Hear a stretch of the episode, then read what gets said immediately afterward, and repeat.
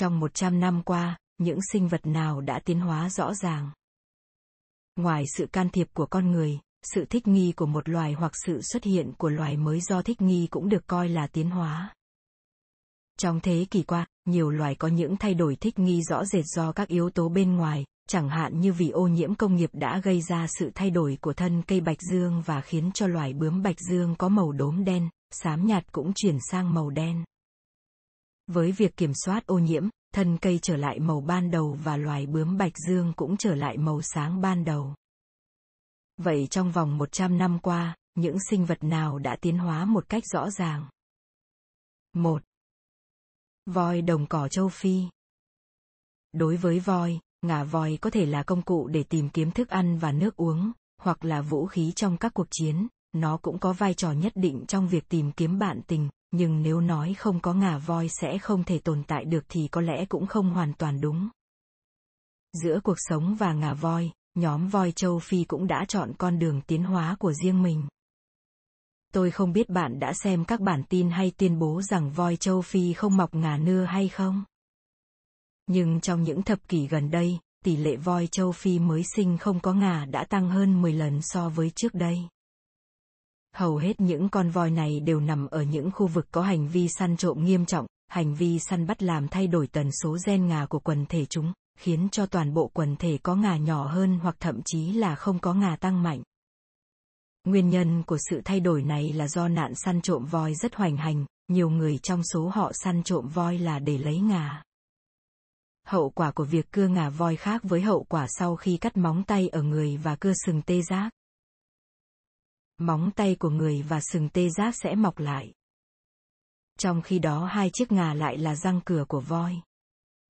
Và sau khi ngà bị cưa đi, nó sẽ không bao giờ mọc lại và kết quả là hầu hết các con voi bị cưa ngà sẽ chết. Bạn có thể thấy hình trên, răng cửa của voi có phần rỗng, phần rỗng chiếm khoảng một phần ba cấu trúc răng, trong khi đó phần còn lại chứa các mạch máu và dây thần kinh, phần này nối với hộp sọ của voi.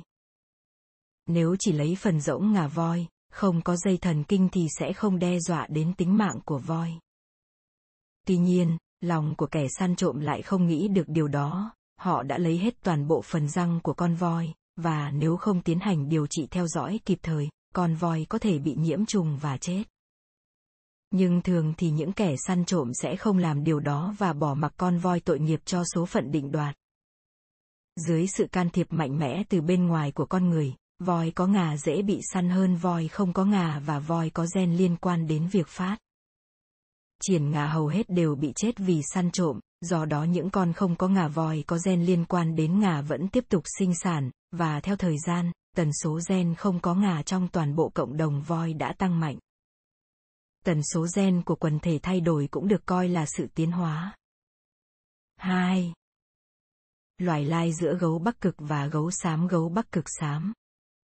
Nó không phải là gấu bắc cực cũng không phải là gấu xám, mà là gấu Paisley hay gấu Growler. Chúng có hai tên vì loài gấu này là loài lai giữa gấu bắc cực và gấu xám, và quy tắc đặt tên cho các loài lai là đặt tên của con bố ở phía trước và tên của con mẹ ở phía sau, giống như con lại giữa hổ và sư tử. Do sự nóng lên toàn cầu, gấu xám di chuyển dần lên phía bắc để tìm nhiệt độ mà chúng cảm thấy thoải mái, trong khi gấu bắc cực lại di chuyển dần về phía nam để tìm thức ăn. Do đó, ngày càng có nhiều sự giao thoa giữa hai loài về mặt địa lý, theo đó con lai giữa hai loài cũng ngày càng nhiều, chúng có khả năng sống cao hơn và khả năng sinh sản tốt hơn hai loài bố mẹ. Hoàn toàn khác với con lai giữa hổ và sư tử. Điều này có nghĩa là gấu bắc cực xám là một loài mới có nguồn gốc từ những thay đổi thích nghi.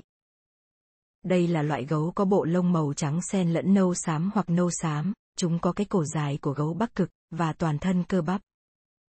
Chúng dễ thích nghi với khí hậu ấm áp hơn gấu bắc cực, và cũng dễ thích nghi với khí hậu lạnh hơn gấu xám.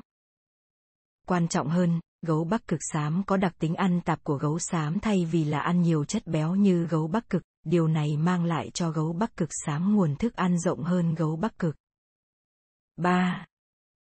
Con người bạn không nghe nhầm đâu, đúng vậy, xương chậu của con người đang ngày càng nhỏ.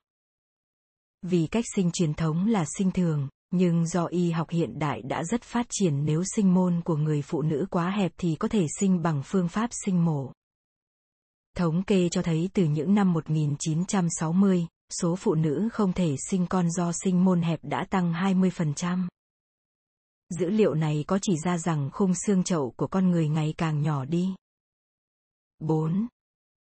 Thằn lằn Tốc độ sinh sản của thằn lằn rất nhanh, thường thì sau 30 năm chúng có thể sinh sản xong 100 thế hệ. Nhờ tốc độ sinh sản nên tốc độ tiến hóa của chúng cũng tương đối nhanh.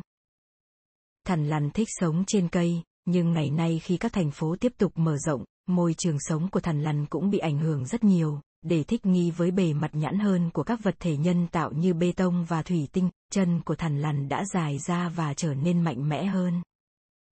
5. Những chú chim trong thành phố Để tồn tại trong xã hội loài người, một thách thức rất lớn đối với loài chim là chúng cần phải cạnh tranh với những tiếng ồn khác nhau do xã hội loài người tạo ra để giữ cho giọng hót của chúng không bị lấn át bởi âm thanh ồn ào của thành phố cách những loài chim này tạo ra âm thanh của chúng đã được thay đổi ở một mức độ nhất định giọng cao hơn và mạnh hơn. Có lẽ một ngày nào đó, tiếng gọi của những con chim thành thị mà chúng ta nghe thấy sẽ không còn êm dịu nữa mà trở nên gay gắt và khó chịu. thank you